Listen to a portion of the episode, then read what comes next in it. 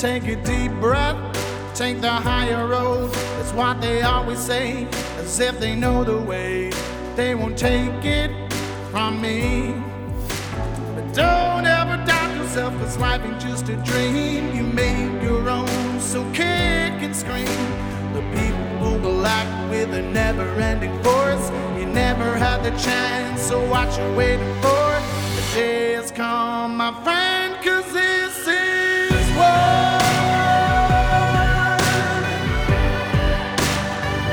It's time.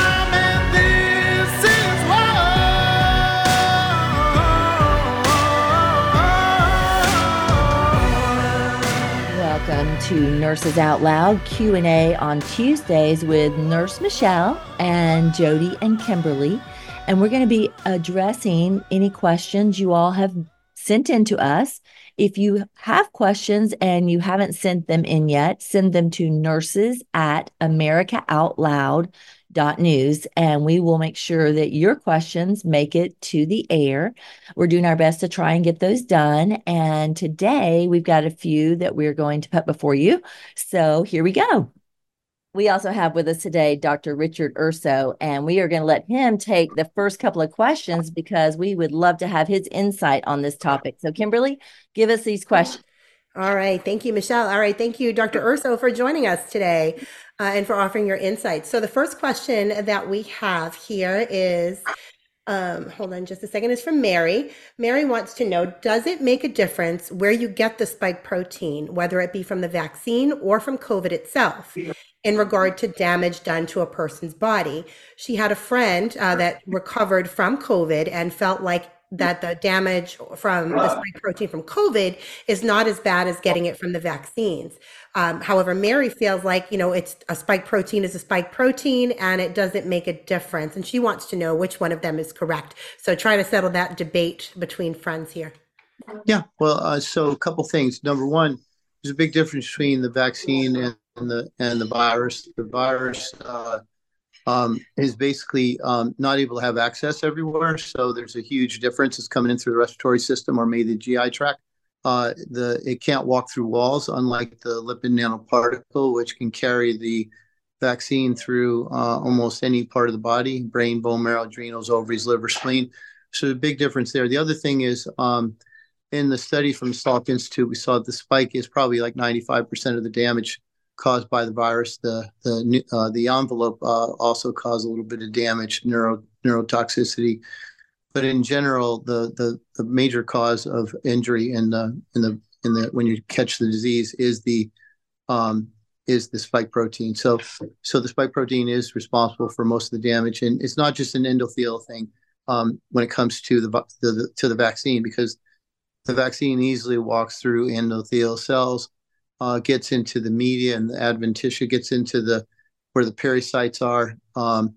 It gets in and basically causes inflammatory responses in places you would never see the vaccine itself do it. So there's a big difference there, and that alone is a big difference. The other big difference is the lipid nanoparticle itself is highly inflammatory.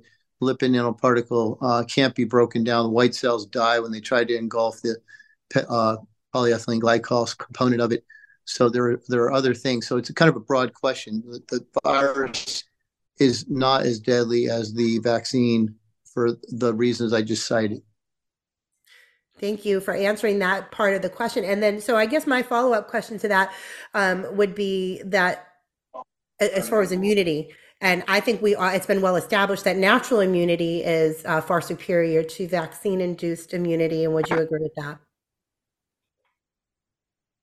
Well, you're going to get exposed to a very small portion of about 12% of the viruses is exposed on spike protein. So the epitopes are going to be narrowly focused, and that means you're going to not have long, broad, durable immunity because there will be immune pressure on the virus itself around the vaccine component. So there's a big difference, and what we're seeing clinically is even worse than that because you start destroying the T cells, especially over age 50, you're not making new ones.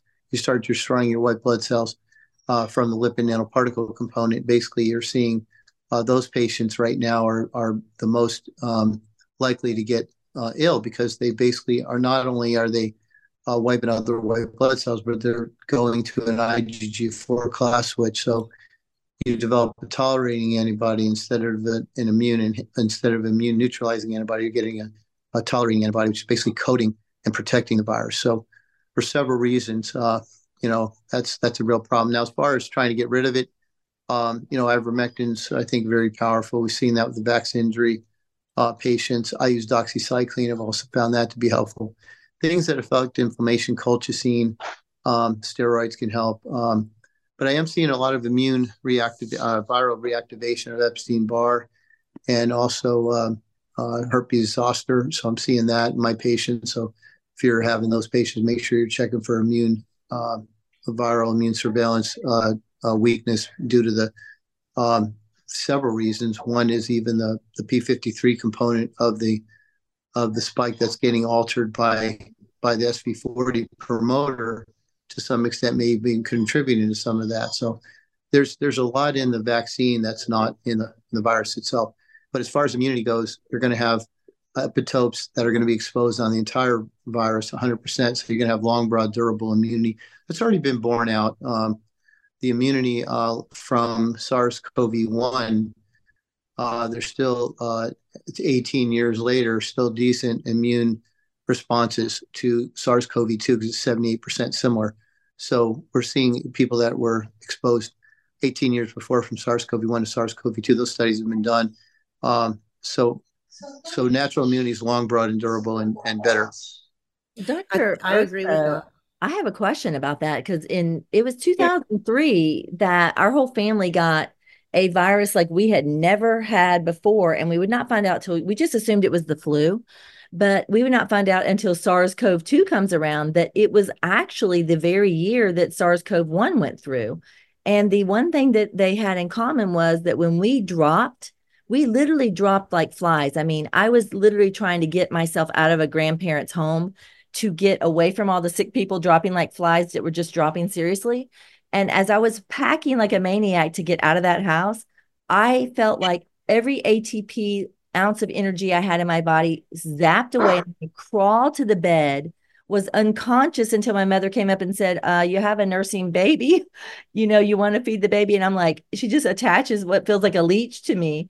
And I wake up the next day and think, what has happened to us? Our whole family got hit.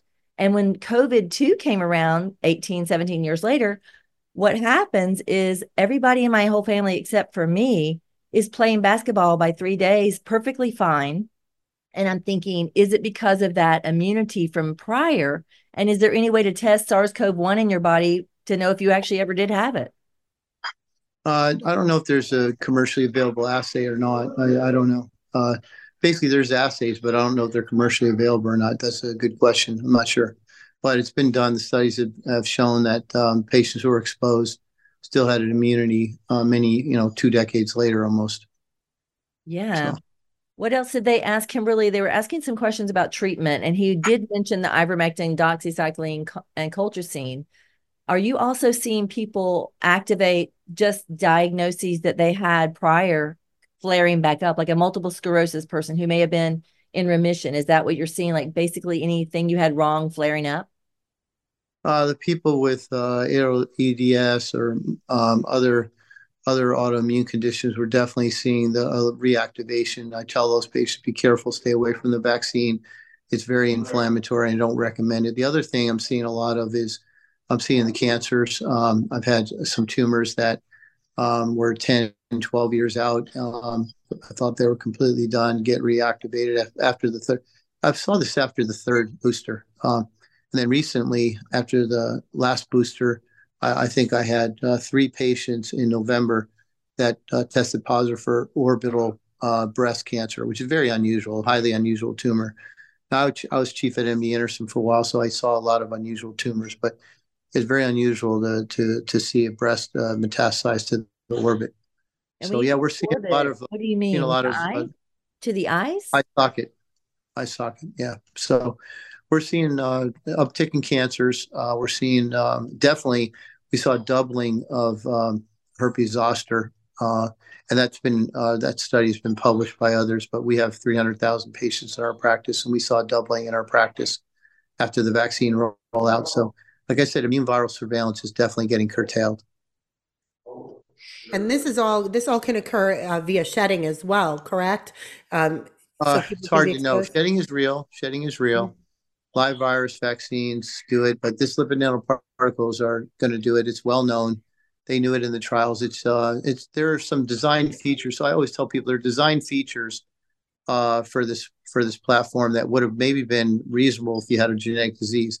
The lipid nanoparticle messenger, the messenger RNA complex, is genetically modified to the point, as we saw in the studies, that they're still finding production of spike going on 180 days later. The other thing is, so that means that you get long-lasting spike production. The other thing is, and it's hard to break down, the other thing is that the distribution is wide. So if you had a genetic disease, you could do a shot in the arm twice a year and maybe cure that genetic disease for that child. And that might be a risk-reward where it makes sense, even though you're killing off a few white blood cells. But in a foreign protein production for months and months at a time, it's insane. And have it being produced in your brain, your bone marrow, your adrenals, your ovaries, et cetera, that doesn't make any sense. No, it does not. It is amazing that we're hearing this. Kimberly, I'm not sure. I think she had another question added to that. Did she have more? No, that was all. Just those two questions. And then I threw that in there. But thank you so much. Thank you so much. Great seeing you again. I wanted to ask you one more to see if you don't mind this one, that as another question, that people are seeing all these videos of individuals that are eventually going to die suddenly, but they're being caught on camera where they are looking very confused. They're dropping things. But the unique ending before they collapse to the ground in spasms is they look over their left shoulder and keep spinning toward the left side. And then they collapse to the ground and they're having all these spasms. And there's a name that goes with it. And she says, these are obviously vaccinated people, but are you aware of this that I'm talking about? No, I'm not. But there's definitely, I've seen a lot of neurologic injury. It's not focal. That sounds like a focal defect. We're seeing a lot of POTS. We don't usually see POTS. We're seeing lots of neurologic injury, we're seeing lots of vascular injury, lots of inflammation, lots of, like I said, autonomic nervous system dysfunction. So there's a lot. I have not seen that personally, no. Okay, we'll send that to you and let you analyze that, because what is so unusual is to see the unique posturing. They do the same exact posturing, but right before they collapse, and that's just unbelievable. So what I'm seeing a lot of is I'm seeing people that have strokes that have no reason to have strokes. They don't have diabetes. They don't have high blood pressure. They're not smokers. They're not vasculopaths. And what happens is they get evaluated, and they have clean carotids, clean coronaries, and yet they had a stroke. That's what I'm seeing. Okay. Well, people who otherwise should not have, had an issue, somehow had an issue. I heard that there was going to be a COVID clinic starting, I think it was in Texas. We'll be starting up. Joe Walskog, Bree Dresden, Kat Lindley, myself, and many others are helping out. We've got some great backing. So we're going to be opening that in Fort Worth. This will be the first time anybody's heard of it, but it'll be probably hopefully the end of the first quarter or the beginning of the second quarter, and we'll have that open. And I'm kind of excited. I want to actually tell people about it, but we've been trying to keep it under wraps. So, would you rather that just be kept? No, it's fine. Yeah. I could just let people know we're working on it. I want people to be hopeful that we've got something going, and we're going to have we have a tremendous group of people that are going to be helping out. Pretty much everybody in the movement that that you probably like, that's been in this movement for 3 or 4 years, is basically going to be involved, and at least in some peripheral way helping out, just because it's not a money-making venture. We're just trying to help people. Obviously, we've got bills, because we've got some people, nurses and other people that have to be involved that are willing to put in their time, but also some people are going to be spending almost full time on it. So, that's going to be something that, we're really hopeful we're going to make a difference, and we hope we're going to learn a lot. We have some good PhDs that are helping us to sort of maybe do some IRBs where we can do some data collection that's going to be helpful. So we hope we're going to learn a lot and help a lot of people. I am so thankful to hear that, and hope the audience is encouraged as well, because there are wonderful physicians out here that are offering help and hope. And Dr. Urso is one of those people. So thank you so much for jumping on with us. Thank you, guys. Have a great night. Thank you. Thank you. Bye-bye. Happy New Year. Bye. Happy New Year. Okay, we have another question from Kimberly, who said, would you have any suggestions, recommendations for sudden, unexplained, benign paroxysmal positional vertigo, also known as BPPV, in an otherwise healthy and active 10-year-old girl? Thank you for any assistance you can provide. Now, she did not mention whether or not this girl had gotten a vaccine or not, so we're left to not know if she is a recently vaccinated child. But go ahead, Jodi. I think you had a good answer for that. Yeah. So I first learned about this when I was working in med-surg as a new nurse, and there was a doctor that would perform this Epley maneuver, which I thought was just super fascinating. And every time he went in with the different patients, because this is a bigger problem, how it presents is vertigo. And what is that? Well, it is just not feeling like your body is strong and in space, essentially, and you get these bouts of dizziness, like when you turn your head, you could be just like, whoa, and just have this overwhelming feeling of nausea come upon you, and you're dizzy. So it's dizzy, nausea is how it presents. And he would go in and, go into the patient's room, and I would help them, and they would sit on the edge of the bed, right? In a sitting position, and far back enough so that then he has them sit, he comes on the other side of the bed, and he holds their hand, holds their head in the hand.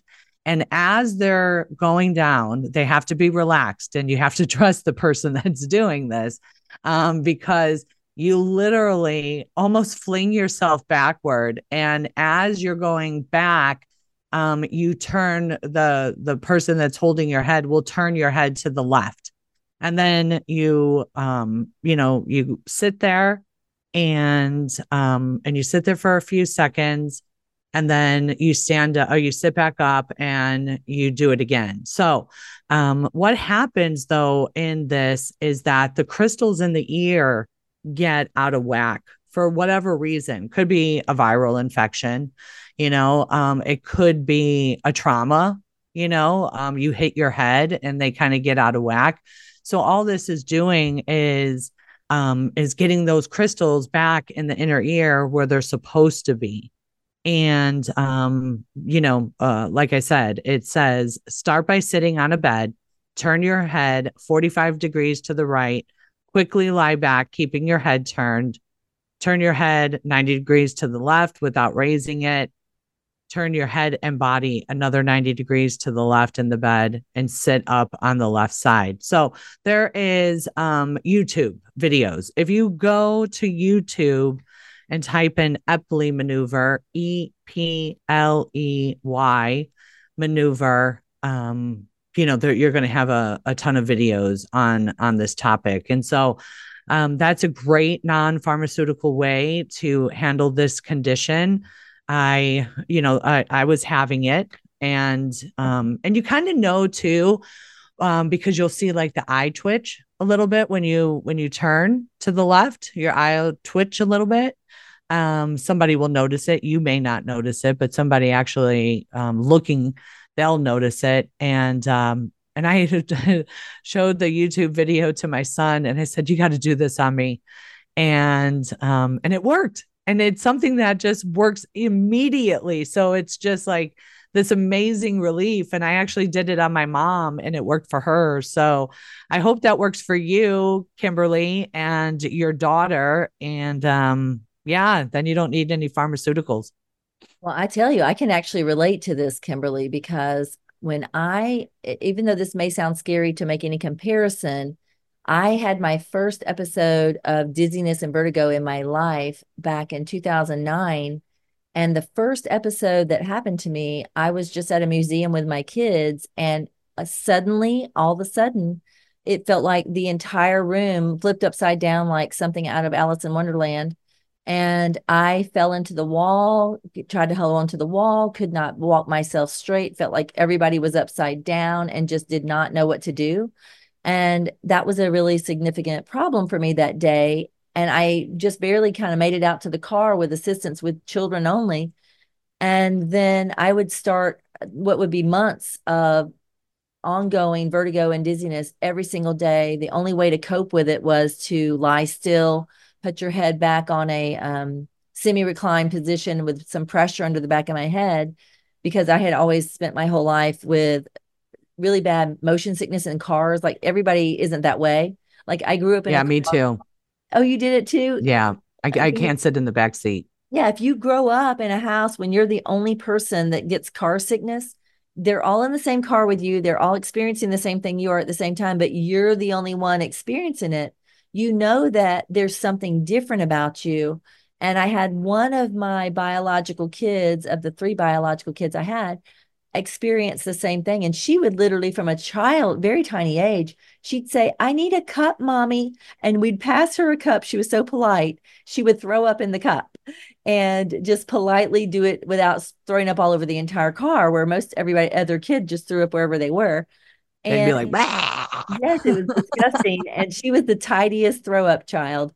So, but she progressed with the same kind of stuff throughout her young adult. She's in her 20s now and still would wrestle with it. But for me, it was the beginning of a diagnosis toward multiple sclerosis. And what they did was they first thought it was BPPV, and they did the Epley maneuver on me. And it, in my case, it did not help. So when you do the Epley maneuver and it doesn't help, then that progresses to next testing and next testing. And they put me in with an ENT, and Kimberly, you should bring her to an ENT to do this, because they can do this maneuver. If you feel like you can't figure out how to do it at home, all ENTs have been trained to do this.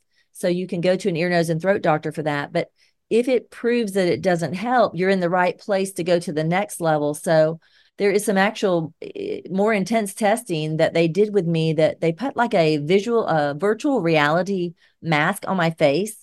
And it was a nightmare of lights that they had moving on a beam that I had, that they were watching the way that my eyes moved. Apparently people like you and I, Jodi, that have motion sickness issues, this was like a nightmare for us. Okay. Yeah. And when I came out of that test, they said, "Oh, you actually don't have BPPV. You have a very rare thing called vestibular neuritis. And in fact, it's so rare that you actually have, the way that they described it was, yours is bilateral." They said, "First of all, it's very rare to have on one side of your ear, but you have it on both of your ears." And I'm like, "Okay, well, tell me, what does that mean?" And I pulled up the definition while you were talking. Bilateral sequential vestibular neuritis, BSVN, is a rare condition in which an inflammation or an ischemic damage of the vestibular nerve occurs bilaterally in a sequential pattern. So that sounds a little funny. Like, okay, why would it be inflamed? Now, we don't know if Kimberly's daughter recently had a COVID vaccine, or if she recently had a virus. Or any vaccine, really. Exactly. I mean, because it's inflammation being introduced to the body. Exactly. My daughter's extreme neurological damage started from a chickenpox vaccine. And the irony is that those of us mothers that have just gone in for a well-child checkup, we don't even make an association in our mind that, oh, wait, 2 days ago, I just was at the pediatrician and got 4 injections in my child. Right. So mom out there, Kimberly, and mothers listening, if something bizarre is presenting with your 10-year-old, like you said, otherwise healthy 10-year-old, don't rule out the possibility that you are in the exact time frame to ask a pediatrician, if you just were seeing one, we may have a vaccine-related injury on our hands, and I want you to document this, because this is a new, unusual thing happening. And my daughter's, one of her conditions did involve dizziness and vertigo when her vaccine injury happened. So in my case, there was a lot of different factors that had to go into it, but anti-inflammatory steroids was what was given to me at that time. But also, they addressed salt intake, because there's another association to people who have things like you and I, Jodi, that have car sickness issues, that if we probably did make sure to consume, let's say, Redmond sea salt under the tongue, like a rock of Redmond sea salt under the tongue before we drove, we both should try it and see if it actually makes a difference. Because these COVID vaccine injured people that are talking to me, that are going to the FLCCC, one of their treatments is to put a piece of rock salt under their tongue in the morning that is from Redmond's, which is the mineral salt, and then to consume a certain volume of water. And it has apparently completely eliminated their dizziness and vertigo. Isn't that amazing? Yeah, it's amazing. Yeah, absolutely. Have you heard about this too? No. But you know what? I was that child that just had those ear problems, always had, earaches. I had to get the tubes in my ear. And then, I was healed from it. And then in my mid 20s, it happened again. And I actually got the tubes replaced in my ears. And I'm just thinking, like, was that an injury? Was that an injury that happened? And now I look at it and I'm like, everything is an injury as far as I'm concerned. You know what I'm saying? Truly, it's like, I just think, like Kimberly says all the time, that we're all vaccine injured on some level. Yeah, I was just about to say that, but thank you, Jodi. Just threw it in there for me. Seriously, we all know our quotes. Exactly. Like I'm about to have a coughing fit, so I'm muted and not really joining in too much because I'm still recovering here. But yeah, exactly. We're all vaccine injured on some level. It's just that we have failed to connect the dots. And if we start looking and tracking back to, I was just saying this to my mom yesterday.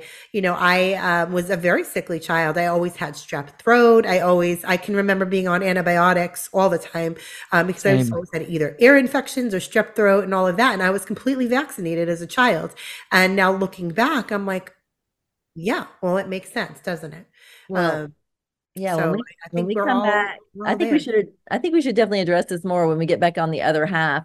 So it's time for a break. I want to remind everybody to remember our sponsor, ASEA. We have all been using it through this 6th season and nebulizing it and inhaling it through atomizers and rubbing it on our sore and painful areas, the ASEA Renew Gel. If you haven't checked it out, it is in the America Out Loud store. Be sure to get that, give it a try, because you are going to be blown away with what it does for you. And making sure to drink your 2 ounces in the morning and 2 ounces in the evening and get yourself through this 6th season with something that's not only natural but native to your body, working for your body. So we'll be right back after the break and we'll pick up where we left off.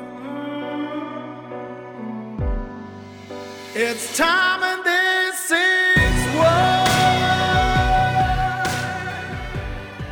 The buildup of spike proteins is dangerous to your health. Global Healing's Foreign Protein Cleanse detoxes your body, removing the spike proteins, allowing your body to repair from within. Formulated by Dr. Edward Group and by Dr. Brian Artis, Foreign Protein Cleanse targets and detoxes spike proteins in the body. Go to americaoutloud.shop and get 15% off using the code OUTLOUD. Global Healing, giving you the power to take control of your health naturally. Cardiovascular disease is the leading cause of death and disability. Today's high-stress, on-the-go lifestyle makes it hard to stay heart healthy. Lifestyle changes like exercise and diet are critical, but you can also support your heart with concentrated nutrients. Healthy Cell created Heart and Vascular Health to support 3 aspects of heart health: cholesterol, blood pressure, and triglycerides, with CoQ10, vitamin K2, resveratrol, and soluble fiber. And Healthy Cell's not a pill. It's a patent-pending gel you swallow with ultra-absorption of science-backed ingredients. You would need to take 13 pills to get the same amount of nutrients in each gel pack. And these great-tasting gels come in a small packet. Tear off the top, shoot it down, or mix it in water. Get heart healthy. Go to HealthyCell.com and use code OUTLOUD for 25% off your first order. HealthyCell.com, code OUTLOUD for 25% off. The Natural Colon Cleanse. It's the ultimate digestive tune-up with OxyPowder. It's crafted to alleviate the discomfort of gas, bloating, and occasional constipation. There's a reason why OxyPowder is our #1 seller. It works. Go to americaoutloud.shop and get 15% off using the code OUTLOUD. Global Healing, giving you the power to take control of your health naturally. You wouldn't go a day without brushing your teeth or washing your hands. What about washing your nose? I mean, your nose does filter the air you breathe. Air loaded with bacteria, viruses, and irritants. Make nasal hygiene part of your routine with Clear. No messy bottles to fill, no drowning sensation. Clear is a natural drug-free saline with the added benefit of xylitol, which blocks bacterial and viral adhesion. Available in stores and online at clear.com. That is xlear.com.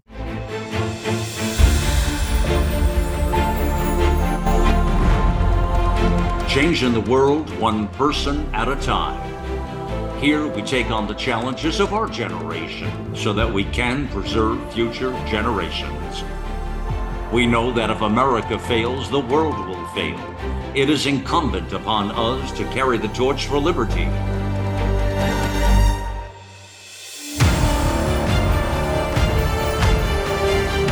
America Out Loud Talk Radio. It's a fight for the soul of humanity.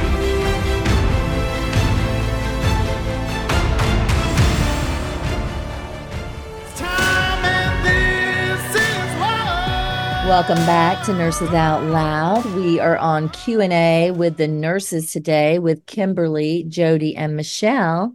And we were just talking about Jodi and I having the background in our childhood of having chronic car sickness.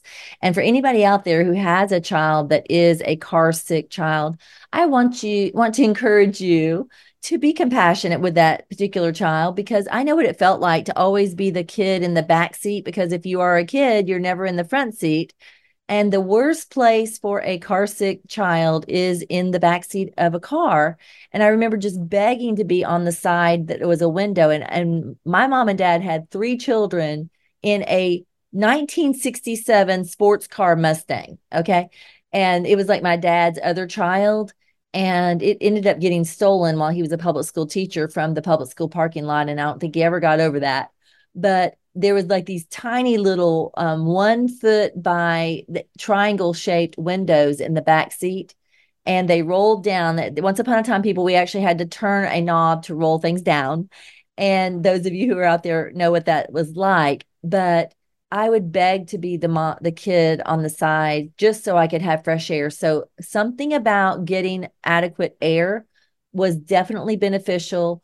I learned later in life, not because anybody helped me, but because I survived it and figured it out, that if my parents would alert me, and to this day, all through my marriage, I would say, do not go into some sharp curve if I'm down looking at something without alerting me, because I have to put my head back and have a little bit of pressure on the back of the seat to push under the base of my skull. And it wouldn't be until I was much older that I learned that there is actually an impact on people. There are some people who actually have the blood flow from their brain actually doesn't go out rapidly enough, and it drains really slow. And I would not find out that until I was in my 40s, that my veins that leave my brain actually are narrower than they should be. So therefore, the blood doesn't leave my brain fast enough, which means that I actually used to feel like there was too much in my head, like there was a fullness in my head.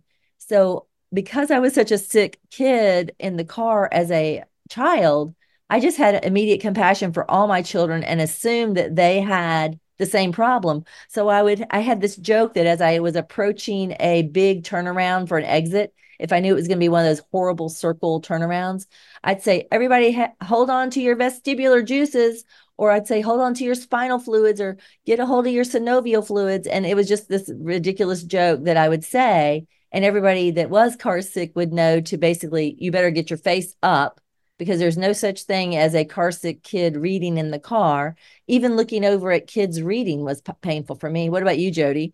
What was your situation? Did you feel like it was that bad of an experience? Yeah, it was bad. I mean, and there were times where, like I said, I would sing. You know, I would sing. I was always singing the songs in the car. Well, you know that. You've been in the car with me, you know, I'm a singer in the car and I always was, even as a kid. So I would sing and I would have the windows rolled down. But really, I mean, we weren't in the car that much, like as a child, because we lived in the city. So we, you know, everything was very close. But when we would go on road trips, my saving grace was my mom and my sister liked to sleep in the car. So I would be awake in the front seat with my dad. And they were like, oh, she gets car sick. Let her sit up front. So, but you know what you just revealed? I remember when I went to a naturopath for the first time, he asked me a question that nobody had asked me about. It was because he was tuned in to knowing that if we do certain behaviors, it's evidence of something that's pathological that we might not even realize we've figured out a way to cope. And the fact that you said that singing was something that you started in your childhood and it has evolved until today. Well, one of the treatments for people that when we were dealing with COVID with their low oxygen saturation, what I would list on the list of things that you could do at home was blow bubbles, do deep breathing exercises, or sing, because when you do that, you're actually having controlled breathing and you're getting actually a better oxygen. So it's interesting to see that you and I may be revealing, and my daughter who has the same problem, that there's some vascular, I'm not sure if you were back when you heard me say that they found out that the blood flow out of my brain was actually narrower than it should be. So I actually ended up finding out that I had also an atrial septal defect in my heart that had a right to left shunt that meant a lot of my oxygenated blood was not getting where it was supposed to my brain and body. So I had all these weird symptoms in my childhood that, like, if I would run with the PE crowd and it was time for PE and we would run laps around the track in the public school world, if you did not keep up with the coach, you know, they weren't nice in our day. Okay. Michele is 56 years old. And so I was running with the kids that were like 300 pounds and I was a skinny rail. Okay. But I could not run the track without excruciating abdominal pain. And it would not be until I was in my 40s after having a stroke that a neurologist said to me, when you were young, when you did exercises, did you have significant abdominal pain? And I thought, who ever cared about that? Nobody ever cared. I cried about it. My coach would be like, get your butt running, Michele. And she did not like me because I could not handle the pain of my abdomen. So she never told my parents that I was complaining of abdominal pain. For whatever reason, I never told my parents that I had abdominal pain. I was made to believe that I was just some whiny butt that was out there crying on the basketball court. I'm sorry, any court. And when they fixed my heart and closed up that hole and I started getting all the oxygen to my entire body, I had severe fibromyalgia before they fixed that. I had joint pain, hand pain, all kinds of things in my appendages. And when they fixed my heart, it's amazing how good you feel when you suddenly get all the right oxygen to your body. Yeah, right. Goodness. It took 40 years and a major deterioration in my health. And uniquely, that story is quite an amazing story because I finally got sent to the stroke doctor and they finally concluded it was a stroke that I had had. And I was supposed to see some young whippersnapper that was new at this teaching hospital, University of Alabama. And she was in a car wreck and I got canceled out for a month. Then my next person had some other tragedy in their family and they canceled me out for a month. And I'm like, Lord, what are you doing? I can't even get care. And when they finally scheduled my third appointment after those two tragedies, I ended up with the chief of neurology, stroke neurology for University of Alabama. And he was this Russian doctor who's now moved to Tennessee now, if I'm not mistaken. And when he walked in the room, his ignorant student doctor, and if you're out there and you're a student doctor, I just want to remind you that that does apply because yes, you have a very high IQ, but you haven't learned everything yet. And that student doctor had just seen me and he was very arrogant, sat down on his tailbone, all slipped down low. And when I told him what I was having happen, he says, well, it couldn't be a stroke because there's no way you would have a stroke in that area of your brain because there's no blood flow there. He said something dumb like that.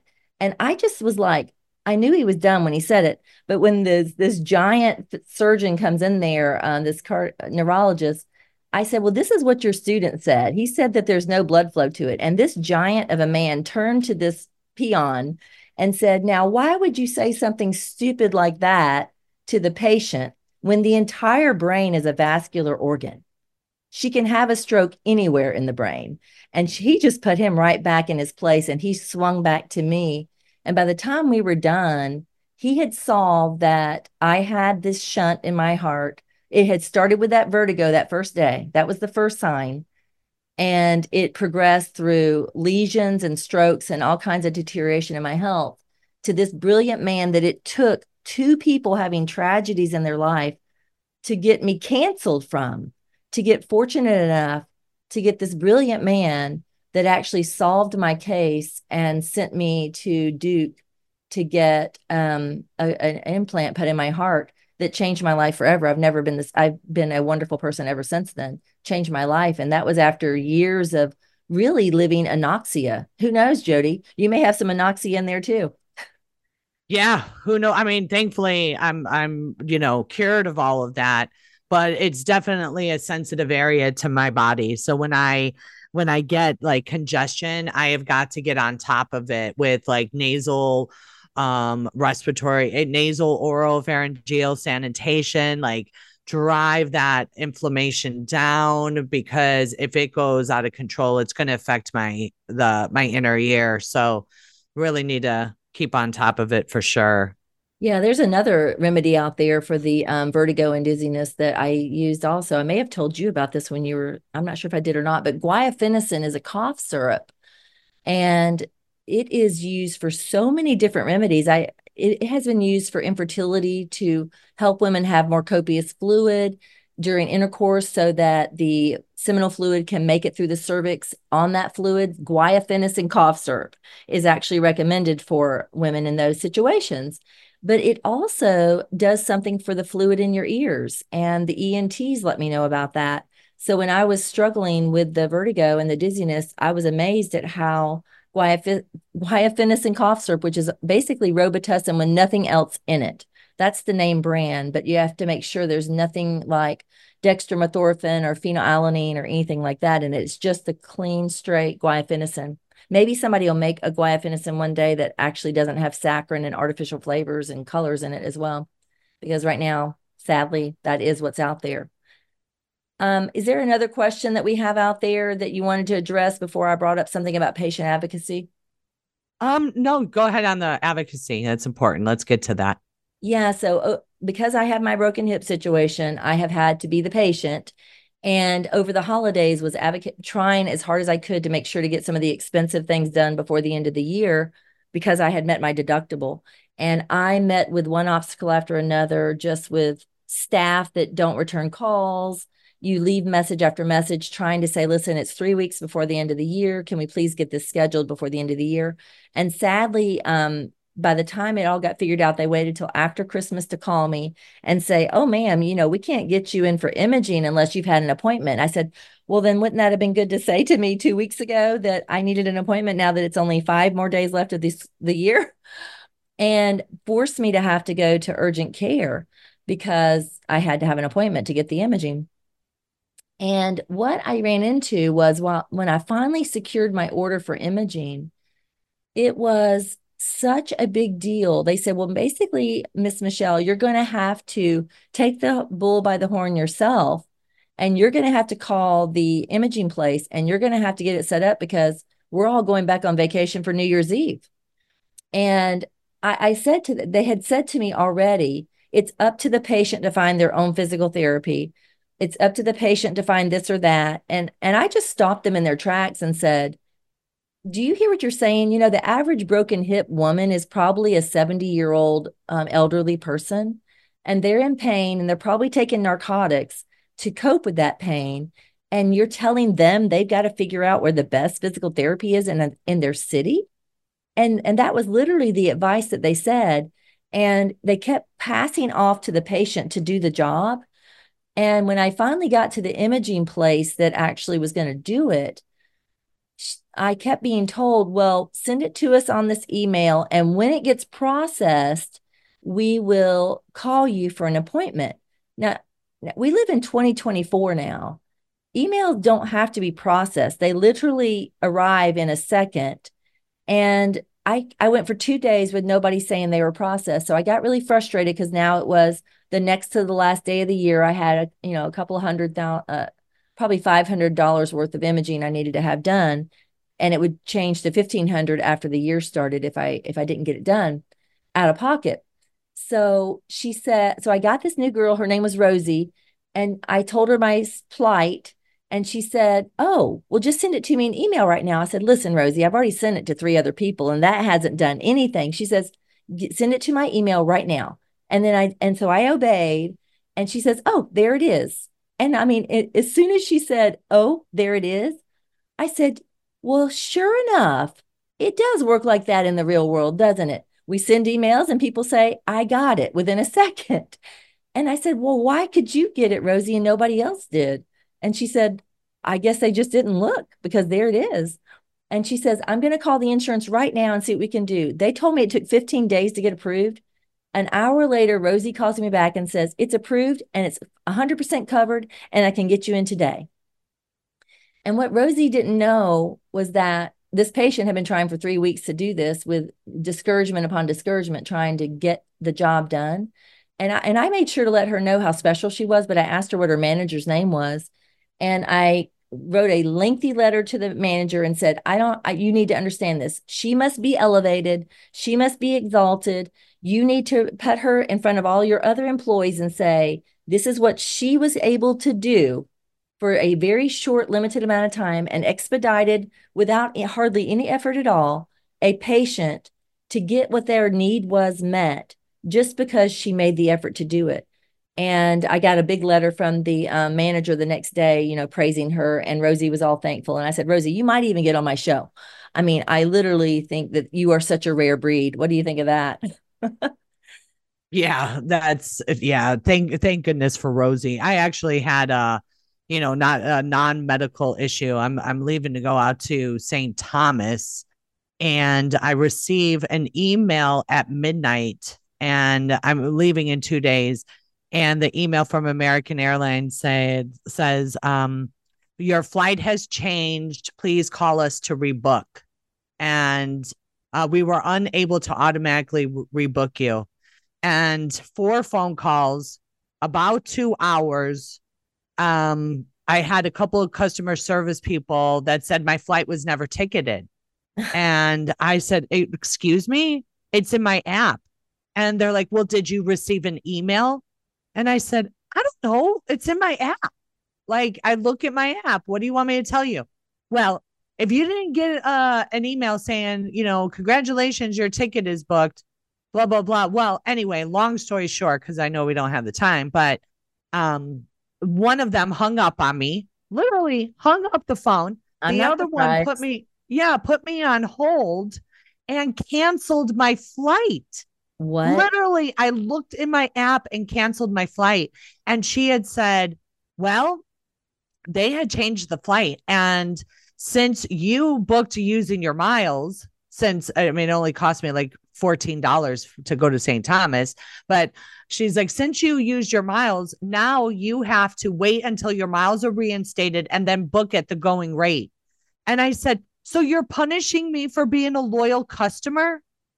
Like, really? So anyway, last lady gets on the phone, and I, started off with a conversation. I said, she was like, how's your day going? And I said, well, ma'am, I have been on the phone. It's been 3 hours. I just got off of work in the emergency room in a night shift, and I am just doing my best. And she said, are you a nurse?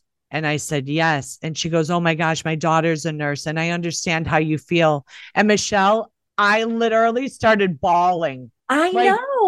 I was like, and she's like, don't worry, honey, we're going to get this fixed for you. And she wound up doing it. But I mean, it even took her 30 minutes because she had to, it was a big deal to do this. And thankfully, at the end of the day, I told her, I said, I don't know what happened to customer service. I don't know what happened to empathy and trying to help people, and the world, and it's not just medical, it's everywhere. I think the reason why your emotions and your body just went out and broke down, because I felt the same exact way, and I think anybody out there listening can understand and probably relate with what we're saying here, that what happens to your body, you are mind, body, soul, and spirit. You're not just a piece of flesh. And so what Jodi was counting on in this trip, and what I was counting on, I could see financial debt to my family and harm to my family financially if I could not get this accomplished and I tried to be a good steward and do the right thing. Jodi is looking forward to this beautiful opportunity for respite and whatever pleasure is associated to going to this trip. And maybe who she's going to be with or anything that's really being looked forward to. And we both met with obstacles of people who were actually contributing to possibly a very bad outcome for what we were looking forward to, like me not having financial debt, you getting to get on your trip. And everybody was not only not helping you, they were actually offending you, harming you, and making it worse, so that when somebody's compassionate, who actually shows the right response to your soul and your mind and your heart, your heart and your soul respond with, finally, compassion and help. That you finally feel it, and you feel it down inside your soul that another soul person responded like a soul person. And either all these other people, are soulless, callous, that are the part of the people in the world that are making it a worse place. Yeah. That they're certainly not trying to be the solution. And I encourage you all out there that, I'm a super, super friendly person, probably to a fault. But when I see somebody actually reciprocate it, I make sure to say something to them, to say, I just want you to know that the tone of voice that you just said that in makes all the difference. Or the way that you just smiled after I was done with complaining to you about something that needed to be complained about. You were a professional and you heard the patients cry that there's inadequate incompetence in your business. And even you failed me. I told you, you even failed me, because another person actually that did fail me at least kept their cool and didn't start getting nasty with me.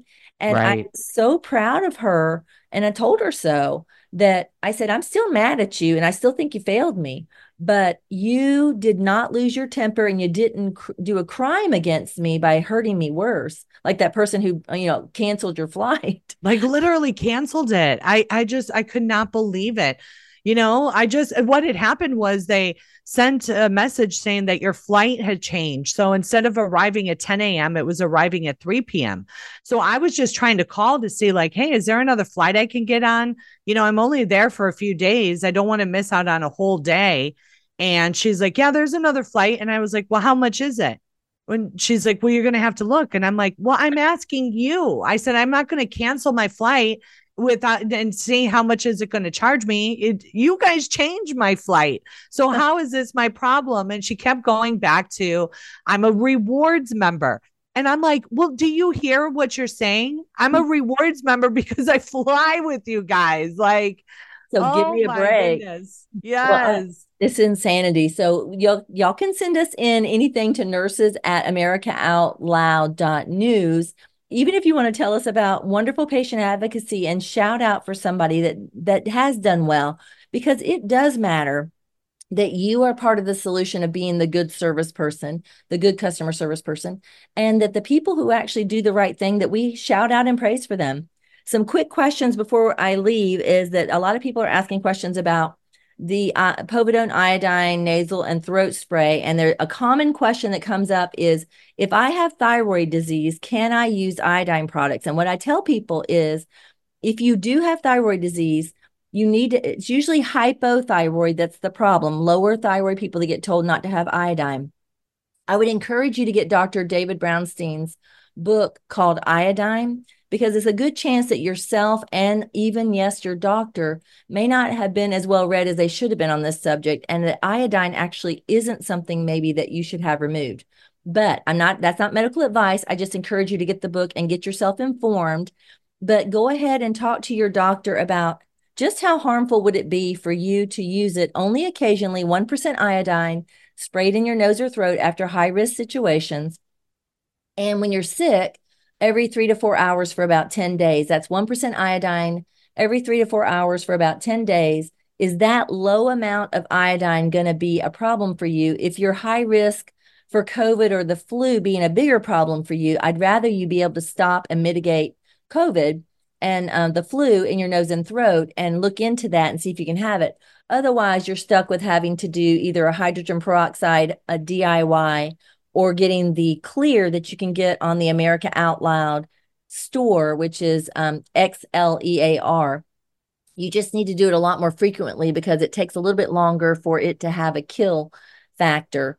But people also ask me when we were talking about airplanes, can you carry this on an airplane? And the companies that are making these nasal and oral sanitation products do have them in 30 milliliters. That's what they are. They're meant to be able to travel in your purse. Yes, you can travel with them. I put it on my, sprayed in my nose and my throat. I'm sure Jodi does too. Every time before I get on a flight and when I get back to my hotel, and then after every major event that I'm in a crowd.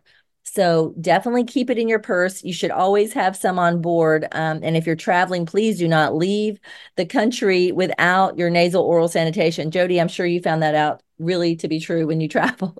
Yeah, well, and I'm using it, you know, at work, you know, when I go to work, I'm putting it in my nose. I'll do it a couple times throughout my shift too, because, you know, what we're seeing in the emergency room is a ton of sickness. We're going to address that on Nurse News Analysis this Thursday. So we'll be talking about that, but yeah, super important to practice respiratory hygiene. Yes. And if you follow Jodi on Instagram, she just did a video of herself using an atomizer just to do some inhalation with just an atomizer misting on herself. So be sure to check that out. If you are not following us all on Instagram, be sure to follow each of us. Our links are on our show note page on americaoutloud.news/nursesoutloud. You can find each of us there and find all of our social media. Well, I think that's going to be a wrap for today. So thanks, ladies, for getting some of these questions answered. And thank you all for sending your questions in. Just keep sending them in to us. We'll try to deal with those. Be sure to share valuable content because your friends and family may not be getting news from anywhere that actually is providing uncensored news. You are definitely going to hear things here, maybe not necessarily on Nurse News Analysis or on our Q&A, but definitely on our shows that we have Monday, Wednesday, and Friday. And then obviously on America Out Loud, there are so many shows that are valuable out there that no one else is talking about. So get our shows, bring them out there to the public. It's easy to drop a podcast app in a text and say, hey, check this out. And just hope that they actually open their mind to whatever you wanted to share with them, because it's all up to each of us, because everybody's not going to be listening to what you're hearing right now. So do what you can to spread truth, because we are in a war for truth, and Nurses Out Loud is doing what we can to get the truth out there and also to remind everybody that there is help and hope, and it can be found among those that are out there being part of the solution. Like Dr. Urso just showed us on our show today, that there is going to be help and hope for those that are COVID vaccine injured, and there's going to be a place for you to go to actually get those resources. So we'll see you next week. And while until then, do what you can to share the truth. It's time.